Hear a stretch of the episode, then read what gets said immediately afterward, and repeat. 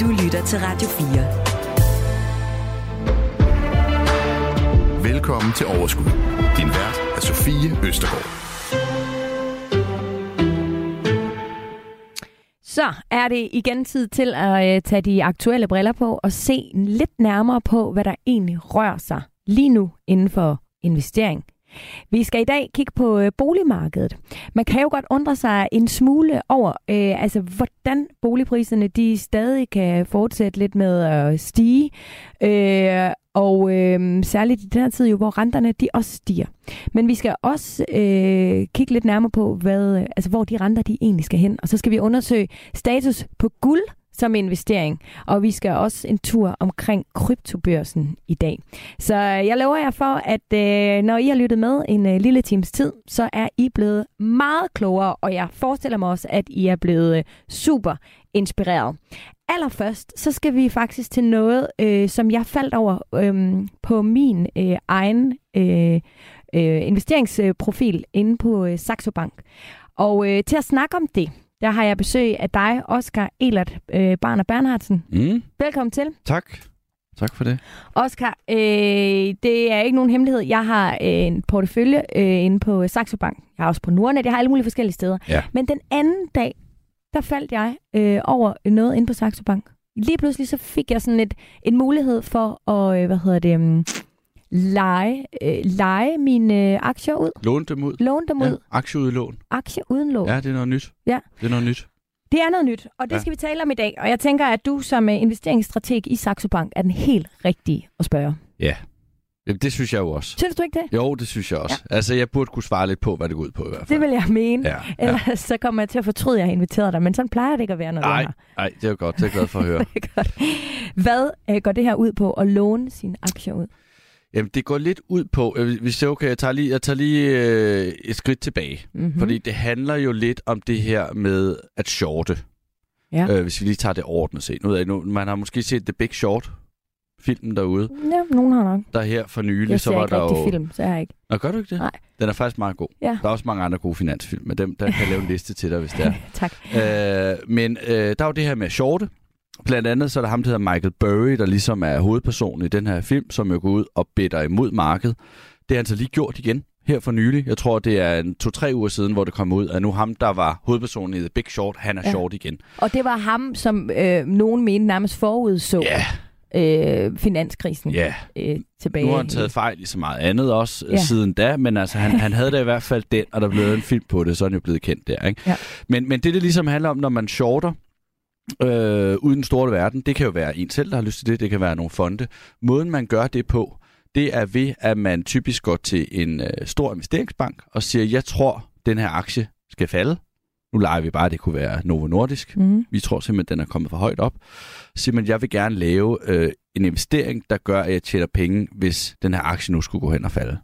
Og det tekniske i det måde, man gør det på, det er ved at sige, jamen, vi låner nogle aktier, og så sælger vi dem. Så det vil sige, at den her investeringsfond, eller hedgefond, eller Michael Burry øh, fra The Big Short, de går ud og låner nogle aktier, så sælger de dem, og så håber de på om en måned eller to måneder, at de kan købe dem tilbage billigere og levere dem tilbage igen til dem, de nu har lånt dem af. Det der jo så er, det er, når de så skal gøre det her, så skal de jo, som det jo ligesom ja, er i, i, i det tekniske, så skal de låne de her aktier. Og typisk, øh, så går de jo til de her store banker, men de her banker, de skal jo låne de her aktier af nogle andre. Og typisk så er det jo så store pensionsfonde, der ligger med rigtig, rigtig mange aktier, og de ved, jamen vi skal alligevel ikke sælge dem det næste lange stykke tid. Øh, så altså, om der er nogen, der har lyst til at spekulere imod dem den næste uge eller den næste måned, det gør egentlig ikke så meget. Så de siger så, ja, jamen I kan godt låne vores aktier til måske to procent om året, tre procent om året, fire procent om året. Det kommer an på, hvor, hvor stor efterspørgsel nu er. Og så kan nogle af de her pensionsfonde tjene lidt ekstra på egentlig bare at have deres aktier liggende. Og det er så det, vi har åbnet op for i Saxo Bank, at man kan det som privatperson. Og det tror jeg ikke rigtig, der er andre banker, i hvert fald ikke i Danmark, der, der tilbyder. Så måden, vi så har gjort på, det er, at man, man kan gå ind, som, som vi to gjorde, før vi gik ind i, på sin, på sin Saxo Bank-platform, og sige, I må gerne se, om I kan låne min portefølje ud. Så går vi så ud i markedet, for vi samarbejder med typisk de her J P Morgan og Morgan Stanley og Goldman Sachs, nogle af de her helt store internationale banker, og siger, jamen I må gerne låne vores aktier, hvis I er interesseret. Øh, så kan det være, at der kommer en fond fra New York eller en hollandsk fond eller whatever og siger, jamen vi vil gerne låne dem. og så siger vi, jamen det koster måske to procent eller tre procent, og så deler vi ligesom i porten med kunderne, så vi tager halvdelen af det, vi kan tjene på at låne dem ud, og kunden får den anden halvdel. Og så kan man så inde på sin konto følge med i, jamen er der nogen, der har lånt mine aktier, og hvor meget tjener jeg? Det kan man følge med i dagligt. Øh, og der, som du sagde, nu har du selv slået den til. Altså, der er nogle aktier, vi bare ikke kan låne ud. Det kan jo godt være Novo Nordisk, men den er så stærk, at der simpelthen ikke er nogen efterspørgsel derude for at låne dem og shorte dem. Men S A S for eksempel, der mener, der kunne du få, var det tredive procent, vi så om året på at låne dem ud, ikke? Jo, jeg tror måske, den var lidt lavere, men Beyond Meat, ja, Beyond Meat den var også, virkelig høj. Så der er nogle af de her, altså der er jo så også en god grund til, at du kan få meget øh, for at låne dem ud. Det er fordi, der virkelig er en negativ stemning omkring dem. Men ja. Hvis man alligevel ligger med dem i porteføljen, altså, så kan man jo tjene lidt ekstra på, hvis man ikke har lyst til at sælge dem, så i det mindste låne dem ud, og så få lidt ekstra rente mm. øh, den vej igennem. Men øh. hvad er, fordi det, det er ved at være nogle uger siden, at jeg opdagede det her øh, første gang. Mm. Øh, og så forsøgte jeg virkelig at gå ind og læse mig altså til det hele. Altså alt, du ved, fordi ja. det, det skal man bare, når, når sådan noget her. Det, det sker, men omvendt havde jeg det jo også lidt sådan Saxo Bank, ligesom med, hvis jeg er med Nordnet og sådan noget. Så der er også en eller anden... Øh, tro på, at det ikke bare sådan er et meget risikofyldt scam eller et eller andet. Ja. Men jeg gik ind, og jeg prøver at læse det, og sige, jeg kan, jeg kan ikke helt finde ud af, altså, hvad det er for en risiko, jeg løber ved Nej. At låne mine aktier. Nej, og det, det, er, det er også lidt svært, ikke? Og nu og det, det, det, endda en, en lille smule us, også ud over mit øh, niveau, så derfor så taler jeg også med nogle af dem, der faktisk har bygget produktet og og har kontakten til, til de her store banker, der ligesom faciliterer det øh, for os. Og måden, det fungerer på, det er jo så, når du har lånt dine aktier ud, gennem, øh, lad os sige, det er, du giver Saxo Bank lov til at låne dem ud, det er J P Morgan, der står for at viderelåne dem ud til en fond. Det fonden så gør, det er egentlig at stille sikkerhed enten med kontanter eller meget sikre obligationer. Så hvis nu du har en fond på den anden side, der lige pludselig går konkurs og ikke kan levere dine aktier tilbage, så er de i mellembanken stillet sikkerhed for, at de så kan købe dine aktier og levere dem tilbage til dig. Så på den måde er der ikke rigtig nogen risiko ved det. Der, der er jo altid en lille risiko, hvis alle de store London-banker går konkurs, og børserne går konkurs, og, og, og der kommer en komet ned i hovedet på os alle sammen. Ja, altså det, men det er derude, vi er. Altså der, der er ikke en reel risiko for, at du ikke kan få din aktie tilbage. Og det er også sådan, at hvis du... Når du sidder inde på din konto, så er det ikke sådan, at hov, så er mine aktier væk, så kommer de tilbage igen. Altså du vil i princippet slet ikke opdage det, og, og der er ikke nogen binding på, jamen så skal jeg vente fem dage for at få dem leveret dem tilbage og sælge dem igen. Altså det er så likvidt, det her marked, og fungerer så automatisk. Altså selvom du har lånt dine aktier ud, hvis du vil gå ud af studiet med det samme og sælge din Beyond Meat, eller hvad det nu er, du har lånt ud, så kan du gøre det på sekundet. Altså der er absolut ingen forskel på, hvad du ser på din platform. Så nej, der er ikke nogen reel risiko ved det. Det er der faktisk ikke. Men hvad sker der så? Lad os nu sige, jeg havde, jeg havde jo Beyond Meat engang. Ja. Jeg har den ikke længere, men jeg ja. havde den, og den var genial i mit portefølje, fordi mm. jeg solgte den lige dagen inden. Kan du lige have smagt Beyond og, Meat?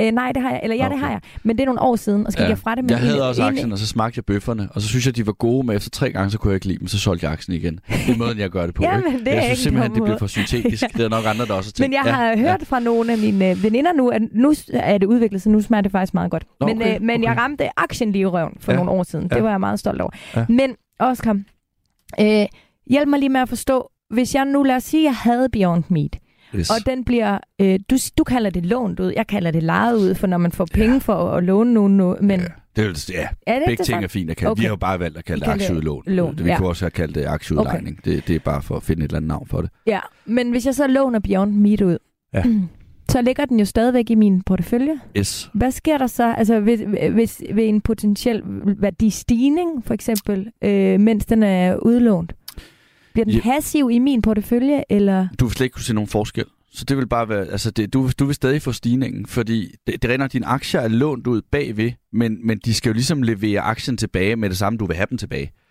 Så hvis, det er jo måden, de så taber penge på, den anden fond derude. Ikke? Ja. Øhm, og det er jo så det der med, at sige, jamen hvad så, hvis fonden taber en masse penge, og så ikke kan levere dem tilbage? Men det er jo derfor, at de bliver tvunget til at stille sikkerhed hele tiden.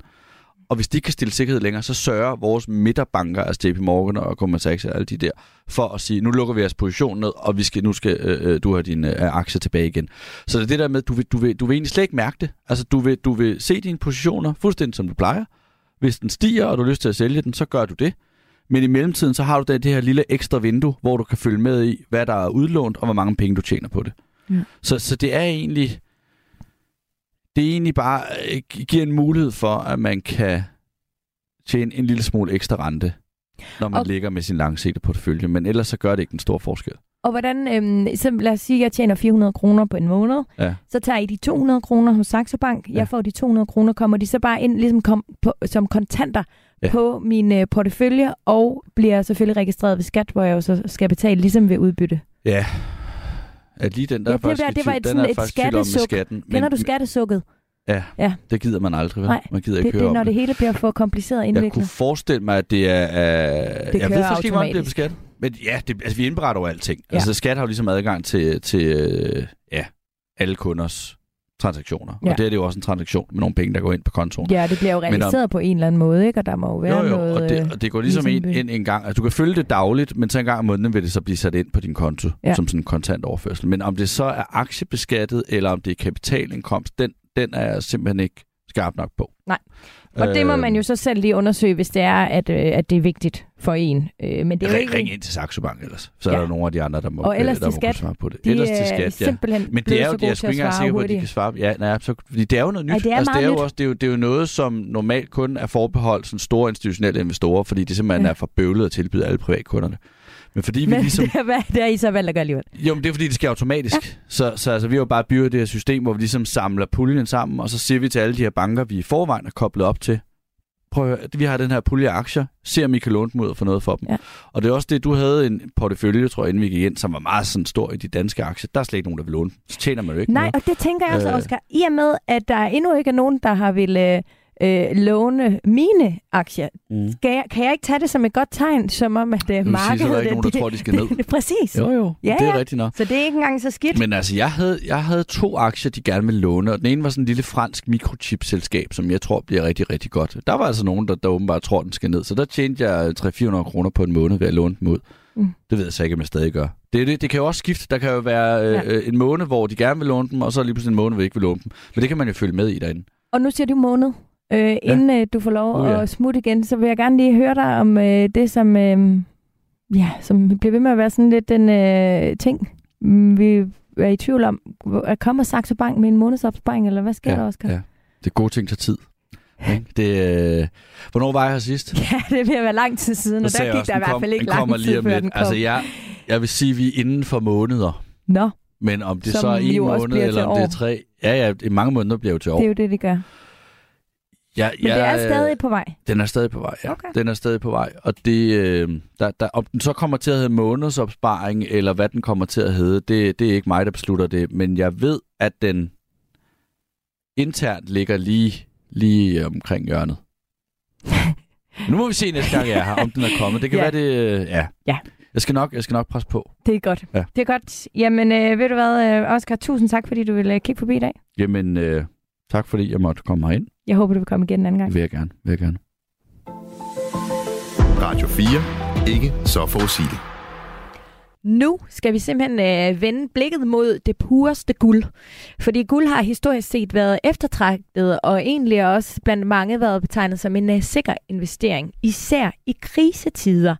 Guld er blandt andet set som øh, en god sikring mod inflation. Så hvordan står det egentlig til med guld som investering lige nu? Kunne det måske være en god idé for nogle af os at kigge i den retning? Det skal vi tale om nu, og til at blive klogere, øh, hjælpe os med at blive klogere på lige præcis det emne. Der er vi så heldige, at øh, du, Erik Borg, er med på linjen. Hej Erik. Hej så. Erik, du er medejer af både Invested punktum d k og Daytrader punktum d k, og du har tidligere også været med her i programmet, hvor vi Ja, vi har øh, en enkelt gang også talt om guld, men også øh, om øh, andre ting. Men jeg ved, at du har en stor forkærlighed for guld. Er det rigtigt? Det, det har jeg nemlig. Jeg har, øh, jeg har investeret i guld i mange år, og jeg har også øh, guld øh, liggende i, i banken. Og jeg er helt taget øh, glad for guld.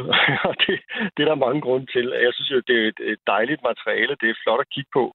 Øh, og så, så er det spændende at investere i. Og hvor, hvorfor er det spændende øh, at investere i? For jeg tror, rigtig mange kan ikke genkende øh, i, øh, til det her med at være glad for guld, men jeg tror, de fleste af os, vi kender det mest fra øh, vores smykker øh, og sådan noget. Øhm, men, men hvorfor er det, du synes, det er så spændende at investere i?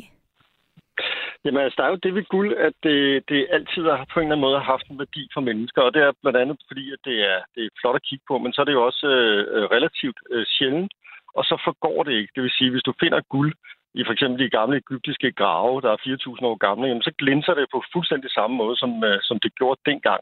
Og det gør guld til, til noget helt særligt. Øh, og, og så kan man sige, at hver eneste gang, der er øh, krise i verden af en eller anden øh, grund, det kan være coronakrise, det kan være øh, krige, første og anden verdenskrig, selv da øh, Rusland gik ind i Ukraine, jamen, så stiger guld øh, en periode i værdi.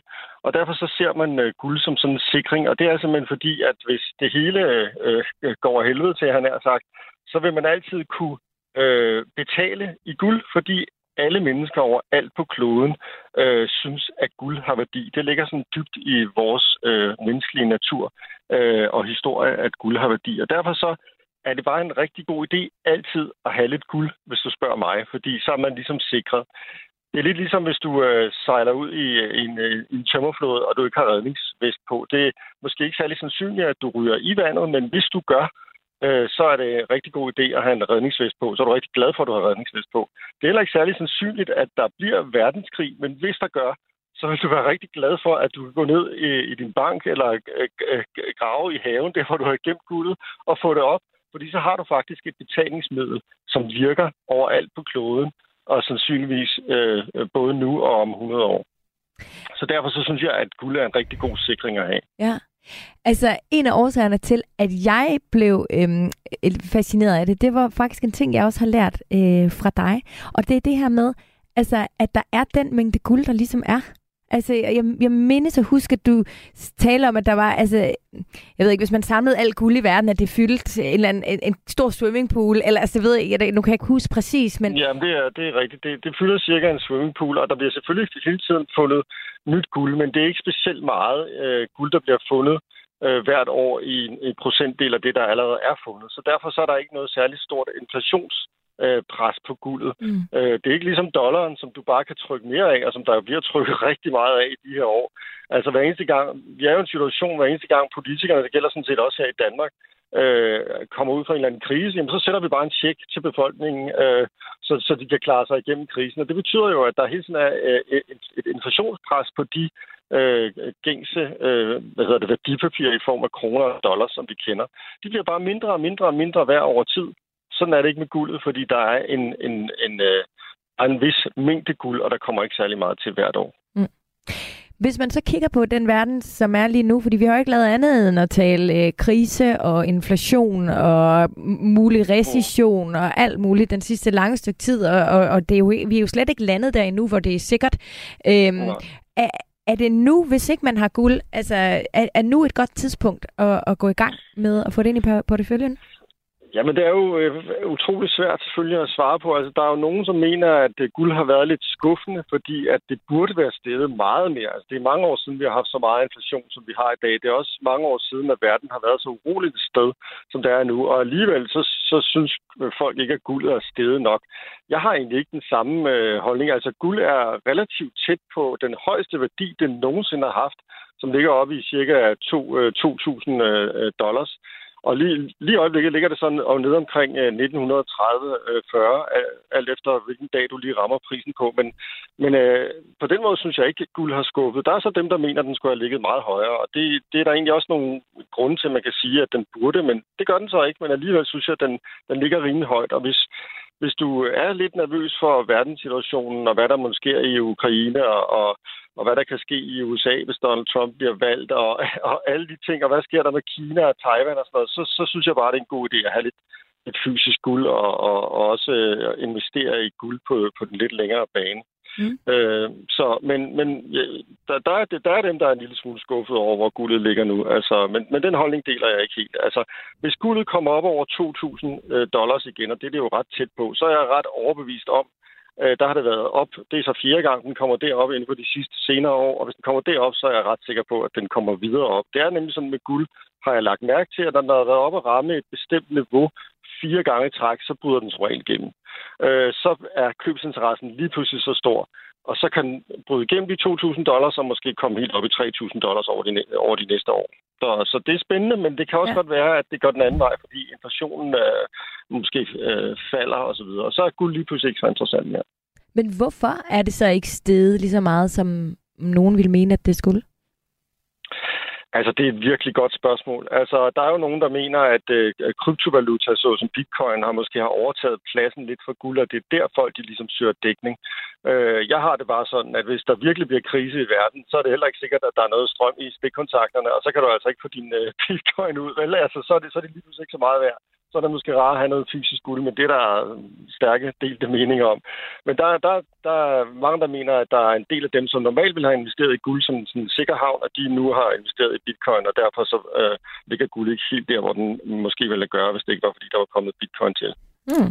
Lige om lidt, der får vi besøg af Karina Brix, øh, som er landeschef for FIRI, øh, og der skal vi faktisk tale om øh, kryptovaluta, så det kan jeg jo lige prøve at tage med til hende ja. også. Øhm, men Erik, der er jo flere forskellige måder at investere i guld på. Der er jo både den fysiske, og så kan man jo også gå ind på sit øh, depot øh, og investere øhm, ja. den vej. Øhm, hvilken, hvis man sådan er førstegangsinvestor i guld, altså hvad, hvad gør man så? Jamen altså, man kan, man kan investere i guld på mange forskellige måder. Man kan investere i, øh, i guldminer. Enten i enkelte guldminer, øh, eller også kan man købe guldmine-E T F'er, altså som er en samling af forskellige guldminer overalt i verden. Øh, og hvis du investerer i enkelte guldminer, så, så skal du altså øh, dykke lidt ned i det, fordi det er virkelig en, en jungle, og man skal nærmest besøge guldminen og snakke med ejerne for at finde ud af, hvad er egentlig potentialet her, og det er der måske ikke så meget af os, der har ressourcer til. Ellers så skal man investere i nogle af de største guldminer, som f.eks. Newmont eller Barrick Gold. Men ellers så øh, vil jeg anbefale guldmine-E T F'erne. Øhm, og øh, der, er, der er en, der hedder Van Eck Vectors Gold Miners G D X, som er den største E T F inden for, for guldminer. Der, der tror jeg faktisk, du øh, investerer i seksogfyrre guldmineselskaber på én gang. Mm. Og så er der også en E T F, der dækker de mindre guldminer. Den kan bevæge sig en lille smule mere. Den hedder G D X J, Van Eck Vectors Junior Gold Miners E T F hedder den. Så det, det er to af stederne. Øhm, og så er der en anden øh, sjov ting, man kan, og det er at investere i, øh, i øh, altså, øh, selskaber, øh, som har fysisk guld liggende, øh, og det er egentlig også en form for fonde. Øh, øh, der kan du investere i en, der hedder X-Tracker Physical Goal, og de har simpelthen guld liggende øh, i, under jorden i London. Øh, i en eller anden bank, og der kan du så få et papir på, at du ejer en lille smule af den guld. Og det er måske et alternativ til, hvis du ikke ligefrem vil have fysisk guld liggende i banken. Så, så ja, der er forskellige måder, alt efter hvilket temperament du har. Og fysisk guld, det er, hvis du virkelig tror, at det hele kollapser, ikke? Så er det rart at have det. Men ellers så er det andet altså også en god idé. Øhm, nu, nu vi taler om de her miner og sådan noget, ikke? Øh, og at, mm. så skal man ligesom ud og tale med dem for at vide, om det er en god investering, men man skal vel også ud og tale med dem for at høre øh, om deres øh, arbejdsmiljø og deres øh, syn på grøn omstilling. Eller, altså, hvordan, hvis, hvis man nu for eksempel går op i det, er, er guld så mm. noget for en? Eller, altså, det her minedrift er jo også et ret udskældt område, ikke?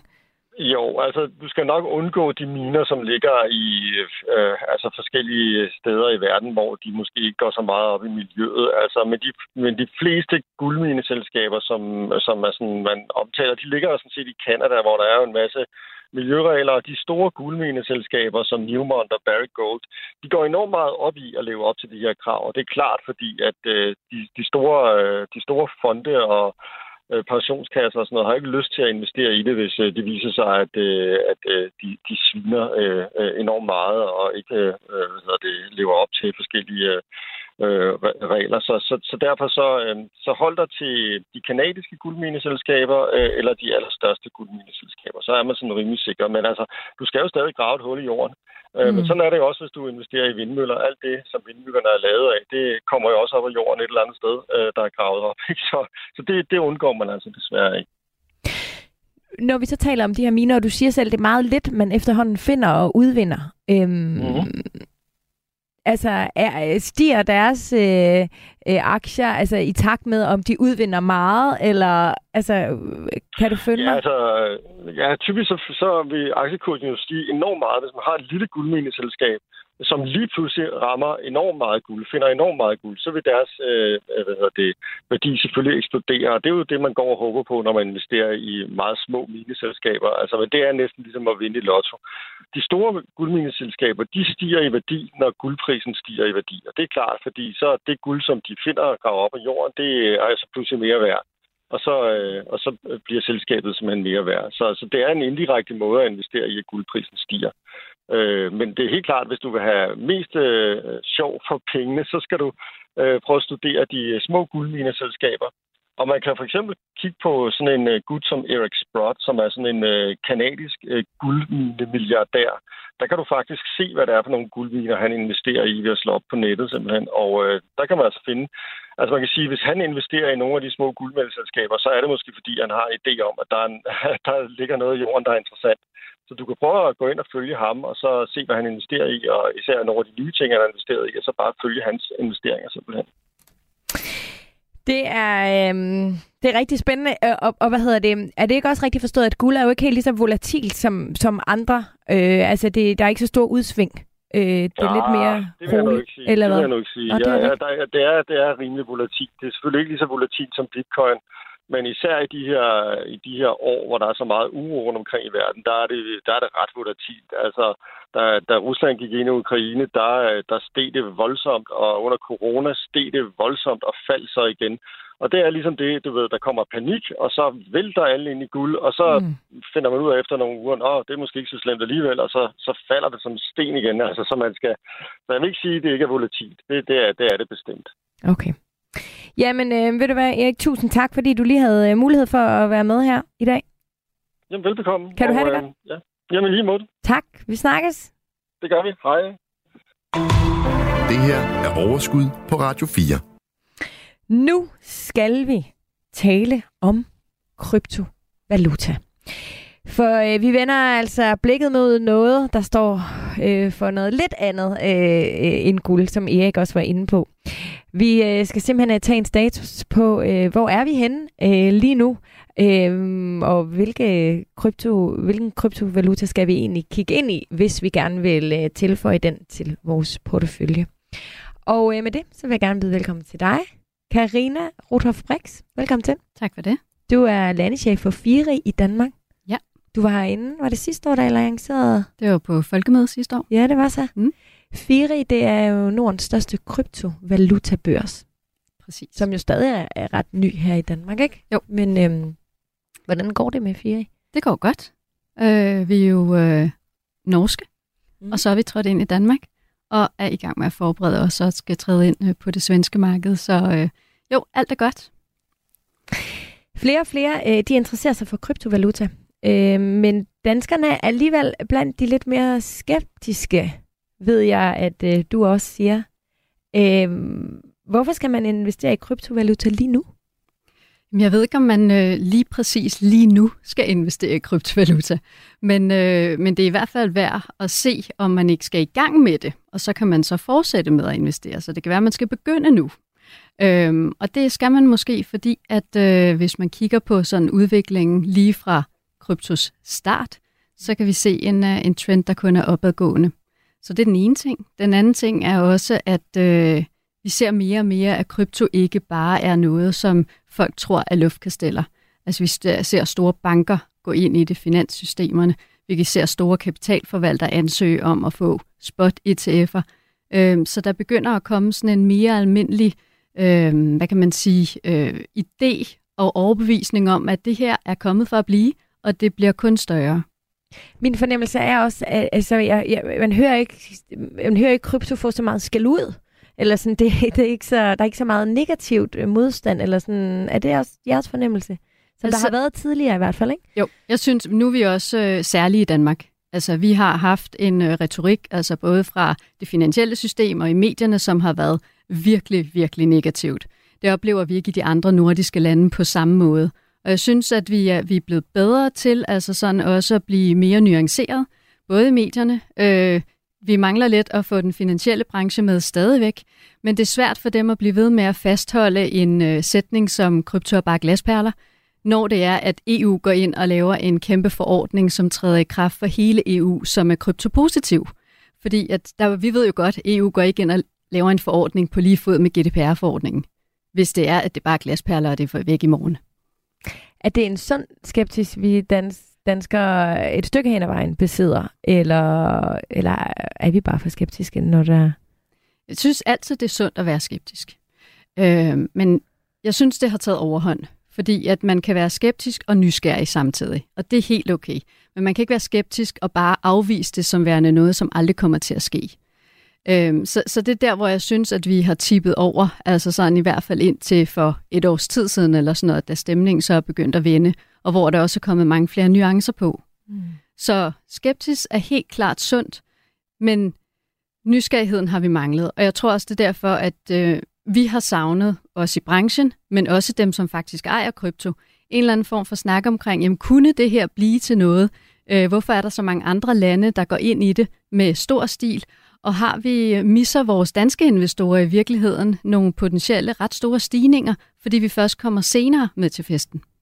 Men kan du ikke godt forstå, altså de første altså, de år der, hvor det bare var for sindssygt, altså jeg har jo venner, jeg, der har tjent, jeg ved ikke hvor mange penge, på noget, som ingen af os sådan, måske stadig fatter, og alle de der historier om, at øh, der var en, jeg tror, der var en englænder, der havde tabt sin øh, øh, harddisk, eller kom til at smide sin harddisk ud, og ville betale flere millioner for at få lov til at bare gennemrode lossepladsen. Altså, det er jo alle de der historier, som har sat sig i os, og så tænker jeg da egentlig, så er det måske meget sundt lige, hey, altså, når noget er for godt til at være sandt, så er det måske også for godt til at være sandt. Altså, det er nok den, der har rullet øh, rundt i vores hoveder, tror du ikke? Jo, jeg tror, det er en kombination af både det her med, at det er vanskeligt at forstå. Ligesom internettet var vanskeligt at forstå, da internettet mm. kom frem. Ingen af os havde forestillet os, hvordan det ville blive, og jeg tror, at størstedelen af os havde den opfattelse af, at ja, ja, så bliver det nok noget med nogle hjemmesider, men øh, ellers så bliver det alting, som det plejer at være. Det bliver i hvert fald aldrig noget, hvor vi ikke kan forestille os en hverdag uden det.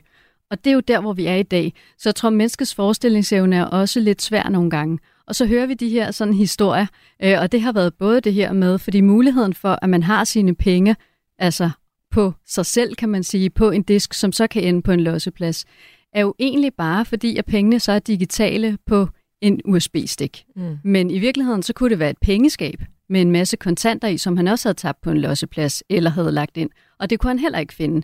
Så det bliver meget sådan hypet, fordi det lige er blevet krypto.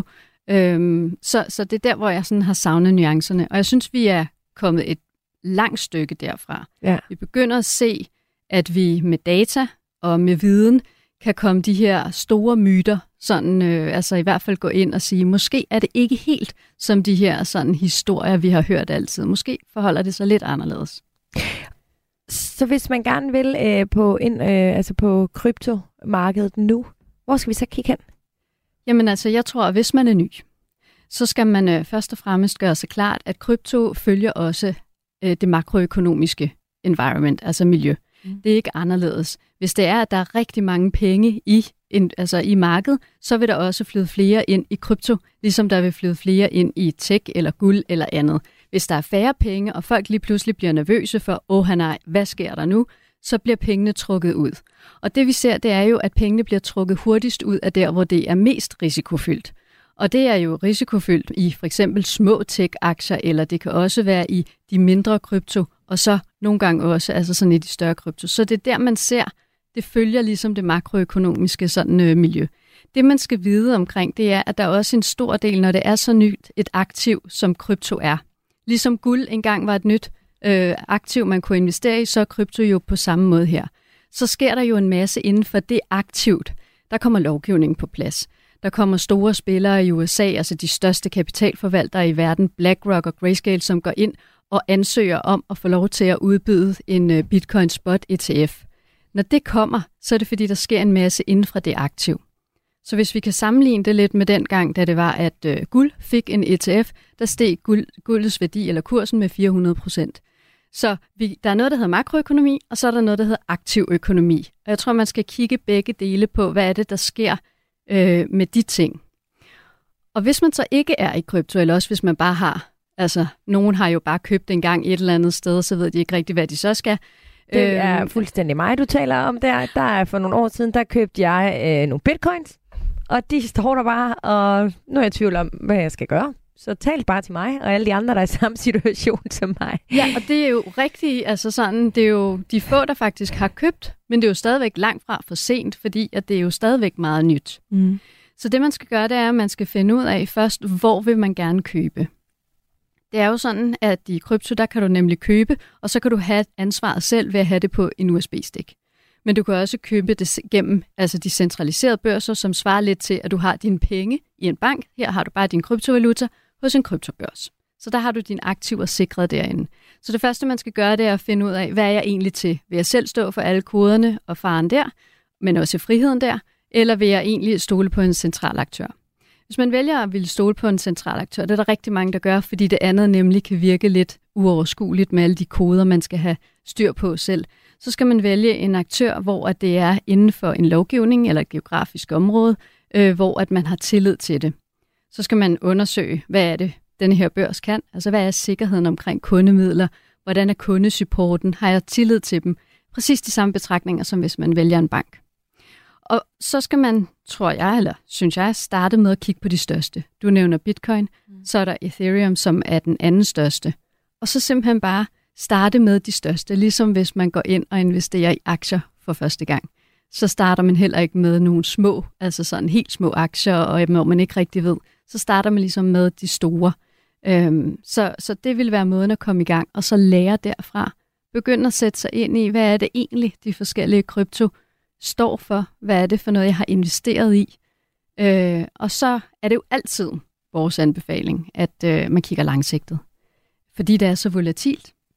Så hvis man har en lang horisont, det kan være tre år, det kan være fem år, så investerer lidt løbende. Vi har mange, som investerer en gang om måneden, et fast beløb.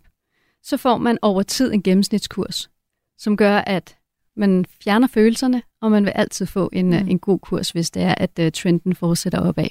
Og altså aktiemarkedet, der taler vi om sådan noget øh, forventeligt syv procent-agtigt. Hvad, hvad taler man om? Øh, hvad, hvad forventer I i forhold til øh, krypto, hvis man investerer lidt bredt og i det største? Ja, men kan man det, sige noget om det? Ja, det er jo rigtig svært at sige, også fordi at, øh, vi må ikke udtale os om det, så der er jo ikke mm. noget af det her, der er finansiel rådgivning overhovedet.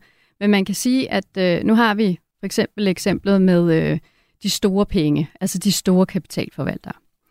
Når de får på et tidspunkt, altså Bloombergs analytikere estimerer, at der er femoghalvfjerds procent chance for, at der kommer en Bitcoin-spot-E T F igennem her, inden for deadline er senest i februar-marts. Mm. Der er tolv af de store kapitalforvaltere. Det betyder altså, at de store penge, det betyder pensionskasser og andre, som har penge øh, hos BlackRock, kan investere lige pludselig i Bitcoin. Så hvis vi skal sammenligne med, hvad der skete for guld, som jeg sagde tidligere, så mm. steg den med fire hundrede procent. Mm. Så det, det er jo et scenarie, vi kigger ind i. Hvis der kommer rigtig mange flere penge ind i, og det bliver mere udbredt, så er krypto jo stadigvæk en lille aktivklasse. Og når aktivklasser er små, så kan stigningen også ske øh, meget mere, end, øh, end hvis det er en større aktivklasse. Altså det er nemmere at rykke ved, ved kursen. Ja. Og jeg tror også, det der, hvor at når vi hører om de her historier omkring, at det så er steget fem tusind procent eller et eller andet, så er det altså ikke de store krypto, vi taler om.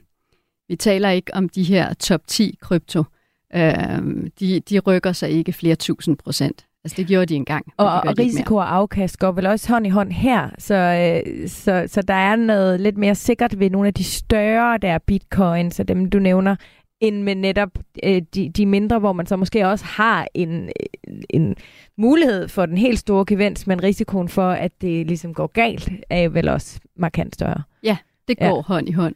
Og mange også ikke kun sådan nye i krypto, altså nye kryptoinvestorer, men også mange etablerede har jo det, at de har andre selvfølgelig investeringer, ejendom, guld, aktier, og så har de måske øh, fem procent af deres samlede portefølje, som de sætter i krypto. Mm. Og inden for der, så vælger de så de to første. Det er meget normalt, at vi ser, at man tager halvtreds procent i bitcoin, femogtyve procent i Ethereum, og så tager man så og fordeler måske de sidste femogtyve procent på nogle lidt mindre, fordi at så har man minimeret risikoen, men altså ja. sådan for at tabe ud af den samlede portefølje, men upsiden kan blive uh, det sjovt. Så det, det er det, man så kan kalde lotto-kuponer, om man vil. Og kan man gå ind ligesom, altså hvor mange, hvor mange forskellige kryptovaluta er der? Jamen lige nu, der findes, uh, sidst jeg var inde og se, omkring ti tusind.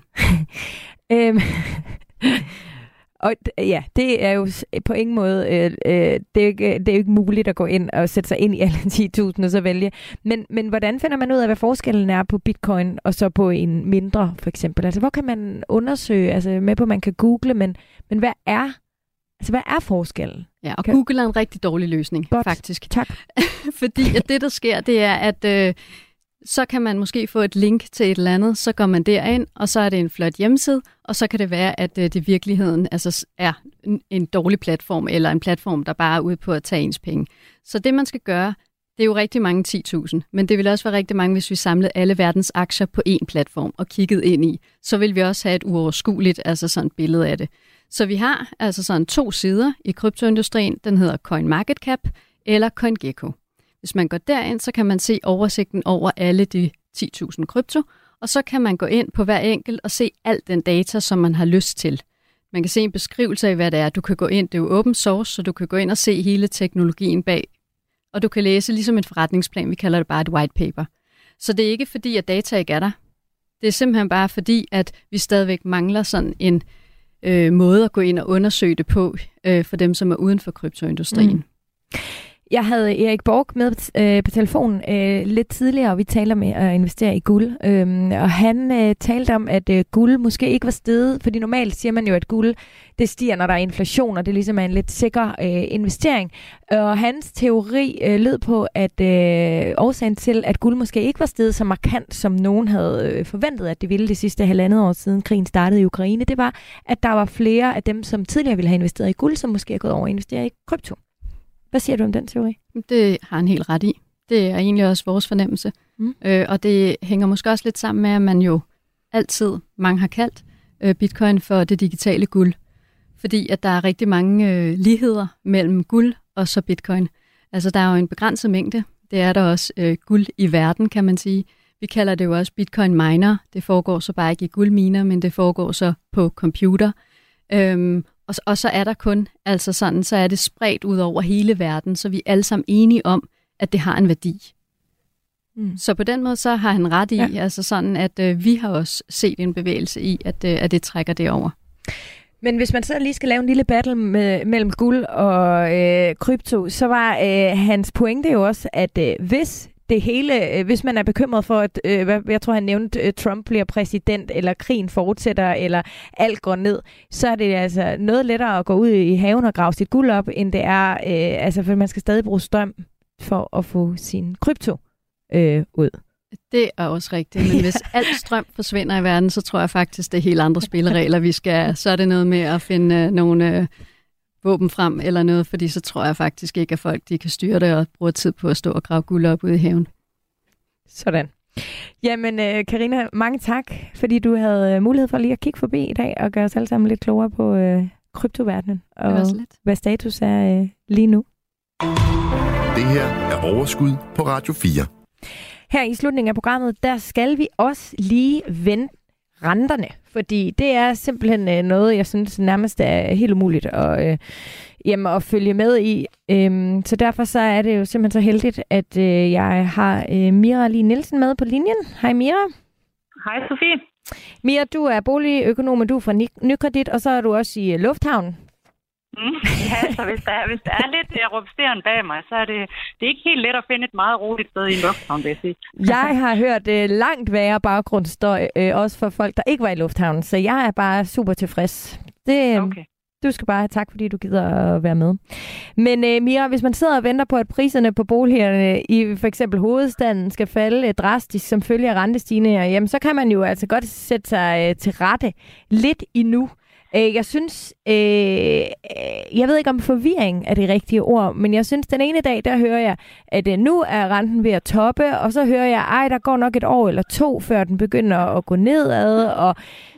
Altså, ja, nu må du hjælpe. Lad os starte med renterne, inden vi taler om boligpriser. Hvad er status? Jamen, status er, at øh, altså modsat hvad nogle avisoverskrifter og sådan nogle gange giver indtryk af, så har vi altså sådan haft rimelig ro på boligrenterne siden efteråret. Altså det toneangivende fastforrentede lån har, har ligget på, altså det har været det der fem procent lån. Øh, så på den måde har der været ro. Øh, og det er simpelthen fordi, at centralbanken i U S A har opført sig mere eller mindre som, som forventet. Øh, og hvis vi så skal kigge lidt mod Europa, så de her korte renter, som, som jo er...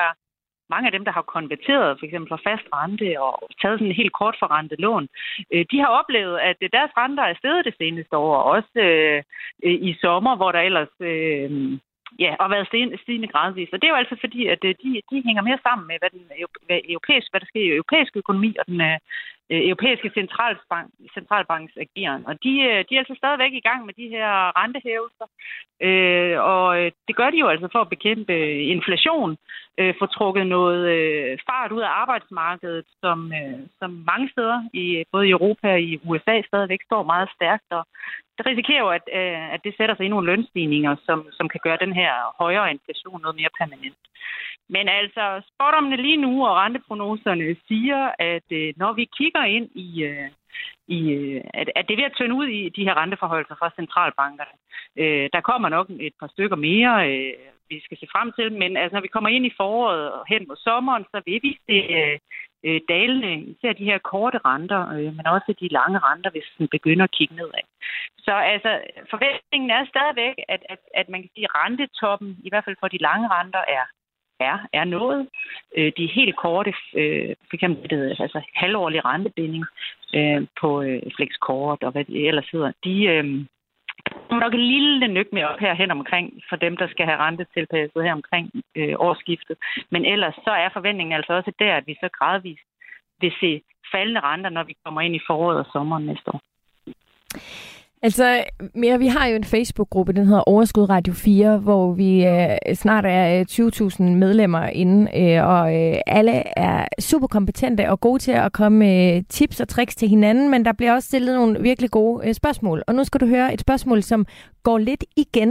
Det her det er fra Katrine Møller-Meyer. Hun skriver, i forhold til renten på boligmarkedet, kunne jeg godt tænke mig at vide, hvad jeg specifikt skal være opmærksom på, nu hvor jeg, som mange andre, har lavet en skrå konvertering fra fastforrentet til flex for at nedsætte min restgæld. Som det ser ud nu med de høje renter, var det jo ikke nogen god handel, med mindre renten falder igen, eller jeg omkonverterer igen. Men hvornår skal jeg det? Ja. Hvad tænker du om det? Altså, det er jo altid rigtig svært sådan helt specifikt at rådgive på ejerforstand. Der skal man gå ned og snakke med sin, sin bankrådgiver om det, eller en uvildig rådgiver, eller hvem man nu har, har, har tillid til. Øh, og uden at lyde forbisset, så, så er jeg jo nødt til at sige, at, at når man laver en skrå konvertering, som, som det her tilfælde, så, øh, så er man jo ude at spekulere i rentebevægelser. Øh, og nogle gange så må man bide et surt æble, der hedder, at du fik en, godt nok en gevinst, da du øh, opsagde dit fastforrentede lån. Der fik du fjernet noget restgæld. Nu må du altså bide det æble, der hedder, at du har valgt så at gå over i et, øh, et lån, der måske på det tidspunkt havde lavere rente endnu, øh, men altså et, et kortforrentet lån byder det til her. Øh, og så får man altså spildt de der rentestigninger, der, der så er kommet på hen ad vejen.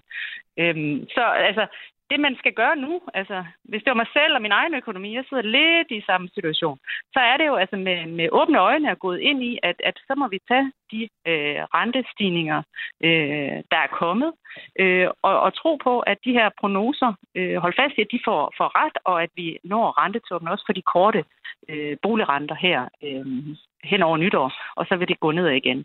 Men begynder man at få problemer med at kunne betale sine regninger, bliver utryg osv., så, så kunne det jo godt være, at fordi det er jo heller ikke, altså, der, der er jo ikke hundrede procent sikkerhed for, at de her renter, de falder igen, når vi rammer ind i foråret og forsommeren. Det kan man jo ikke give nogen garanti for. Og begynder man sådan at føle sutrig, så er det jo nu, at så kan det være, at man må bide et endnu sure æble, og så hoppe, altså, så skifte over til noget længere rentebinding, for ligesom at få tryghed i maven igen nu. Øhm, men ellers, så, så er der jo ikke så meget andet at gøre, end at, end at sidde den ud. Lad os så lige prøve at tale lidt øh, om øh, boligmarkedet, fordi øh, hvornår kommer de her rentestigninger til at have en effekt på boligpriserne? Altså, og her skal alle vi selvfølgelig huske, at der er enormt stor forskel på, om man bor i land eller by, om man bor i provinsen eller i hovedstaden. Øhm, men i, i særligt i de store byer, altså, så virker det jo næsten til, at det ikke har nogen effekt. Og i alle de år, som jeg i hvert fald har interesseret mig for boligmarkedet, der har det jo altid heddet, at noget af det, som kan få priserne til at falde, det er stigende renter. Hvad foregår der? Ja, hvad foregår der? Det har øh, mange som mig også siddet og kigget rigtig meget på her i de seneste måneder, fordi at især i hovedstaden ville man forvente, at det rentefølsomhed er størst på grund af prisniveauet i forhold til indkomsterne og belåningsgrader osv. Øhm, og priserne nåede at falde de der knap ti procent, inden de så begyndte at stige igen. Og nu har de så været stedet på ejerlejligheder i København, i hvert fald i de seneste fire måneder, mener jeg der. Øhm, og hvorfor gør de det? Altså lige nu mener vi, der er noget hasteindkøb af lejligheder, inden de her nye boligskatter træder i kraft. Øh, og det har altså gjort, at udbuddet af lejligheder til salg er, er rigtig lavt. Og på den måde, så er det ligesom, det kan have sat gang i nogle små prisstigninger igen. Men altså, mit bedste bud er altså også lige nu, at, at det, er, det er et spørgsmål om tid, før det vender til fald igen. Og i hvert fald, når vi kommer ind i næste, så kommer der nogle fald. Øhm, fordi du har jo ret i, at hvis, hvis man helt skulle kompensere for de der rentestigninger, der har været, så skulle boligpriserne fra de toppede være faldet måske omkring tyve procent. Og det har vi ikke set. Det har vi heller ikke set på landsplan, og vi har heller ikke set det i hovedstaden. På huset i hovedstaden er vi sådan tættere på. Der har vi været op i tocifrede øh, prisfald, men jo altså ikke, ikke det der store øh, ragnarok, som nogen frygtede, og nogen andre håber på øh, vil, vil ske. Øh, og det hænger jo altså sammen med, at vi har så stærk en dansk økonomi og nogle bolig, øh, ja, så stærk dansk økonomi, rigtig høj beskæftigelse. Og så er der altså også øh, faktisk udsigt til, at øh, inflationen er ved at komme under kontrol, og nogle, men nogle ret store lønstigninger, mange af os øh, kommer til at nyde godt af øh, nu og de kommende år, øh, fordi de overenskomstforhandlinger, der har været, har sikret øh, de største lønstigninger i mange år, og nok til at sikre en reel lønsfremgang sådan generelt. Og det giver grobund for, at, øh, at priserne fortsat kan stige på landsplan. Men vi mener altså, at i København og også øh, husene omkring øh, hovedstaden skal dykke noget igen. Øh, og det er et spørgsmål om, altså det kommer de til. Det, det, det er i hvert fald det, vi holder fast i lige nu. At, øh, at det vender lidt tilbage igen, og lige nu er sådan en, en, øh, en opblomstring, der så visner igen, når vi kommer hen i efteråret og vinteren, og de nye boligskatter træder i kraft. Hvis man nu sidder og egentlig øh, havde planer om at købe en bolig, Øh, og man sidder og afventer en lille smule og er i tvivl om det er det rigtige tidspunkt at gå ind på boligmarkedet nu, så ved jeg jo godt, at du vil svare, hvis du har brug for en bolig, så skal du købe en bolig. Og, men hvis vi nu bare siger, at det har vi alle sammen forstået, og kun kigger sådan på priser og renter og alt sådan noget, er det så øh, nu, Mira, eller skal man vælge et halvt år eller et år, eller hvad synes du? Oh, jeg har så svært ved ikke at svare det. Jeg ved det godt. Fordi jeg ser, jeg ser den her familie for mig sidde, der har brug for at komme ud af en trang lejlighed. Skal jeg sige til dem, de skal blive siddende der og sidde den ud i, i et halvt år mere? Øhm, altså jeg vil sige, forvent, altså det kommer jo rigtig også meget ind på, hvor du køber henne. Øh, men jeg vil sige, altså, fordi vores forventning er jo altså, at priserne på huse sådan i, i bredt set Danmark, de er stoppet med at falde på grund af de her positive ting i økonomien, jeg taler om før. Så de vil lige så stille og roligt stige. Øh, renterne vil formentlig dale, men, men det, vi kommer ikke ned og ser. Altså, der er ikke nogen, der forventer, vi kommer ned og ser sådan nogle meget lave renter, som vi så for nogle år siden. Øh, så altså, jeg vil sige, lige nu er lige så godt et tidspunkt som efter nytår, fordi at der kan man, som det ser ud nu, så vil priserne være højere på huse rigtig mange steder. Øh, hvis man kigger på en lejlighed og har rigtig lang tidshorisont, måske ti års tidshorisont i den, Så, så synes jeg, man skulle slå til nu og sikre sig en lav skat i mange år frem. Øhm, det er i hvert fald værd at overveje, øh, i stedet for at vente på et, øh, et stort prisfald næste år, som, som, som nogen håber på kommer, men vi forventer altså heller ikke, heller ikke der et meget stort prisfald på lejligheder. Så altså, selvom det ser mere træls ud nu, end øh, for nogle år siden, synes nogen, og, øh, og ikke, ikke så godt, som man havde håbet, øh, så har man mulighed for at købe nu. Så synes jeg faktisk, mange ting taler for, at så, så køb det hus eller den lejlighed nu. Mira, trods benspænd, så er du ja. altså altid øh, klar med kompetente og gode svar, så tusind tak for det. Ja, selv tak. Kan du have en øh, vidunderlig øh, tur? Tak, tak for det. Og have det okay. Godt, til vi snakkes. Ja. Hej du. Ja, hej igen, hej. Det her er Overskud på Radio fire. Og det her, det var programmet for øh, denne her uge. Jeg håber, at øh, du har lyst til at hoppe ind på vores Facebook-gruppe, der, øh, som jeg nævnte tidligere, hedder Overskud Radio fire. Fordi der er øh, simpelthen mulighed for at komme med idéer til programmer, og der er rigtig mange gode fifs at hente. Vi er en hel masse øh, økonominørder øh, samlet derinde, så hop endelig ind og vær med i øh, det fællesskab. Og ellers, så vil jeg bare sige tak til øh, mine gæster i dag. Jeg havde besøg af investeringsstrateg i Saxo Bank, øh, Oskar Barner Bernhardtsen, Erik Borg, medejer både Invested punktum d k og Daytrader punktum d k, og Mira Lie Nielsen, boligøkonom på NyKredit, og Karina Rothoff Brix, hun er landeschef for FIRI i Danmark. Programmet her var tilrettelagt af mig selv og af Anne Dorte Lind. Du kan altid finde mig også på mine sociale medier, og ellers skal du love mig at have det mega godt. Pas på din økonomi og alle dem, du holder af, til vi snakkes igen. Jeg levede, jeg levede som kriminel i seks måneder. Jeg var med til at sælge stoffer. Jeg stod med folk med skyder og knive. kæmpe pose coke og distribueret. Det sidste måltid er tilbage med en ny sæson. Jeg blev sat ind i en rockerborg, så sidder vi og spiller poker. Med nye gæster og nye samtaler om det liv, der er levet. Det er en drøm at prøve, men det er ikke et liv, jeg har lyst til at leve. Og den død, der venter efter den sidste bid. Jeg kan garanteret komme i spillet for at sidde og sige sådan noget. Lyt til Det Sidste Måltid i Radio fires app, eller der, hvor du lytter til podcast. Radio fire. Var det det? Det var det. Ikke så forudsigeligt.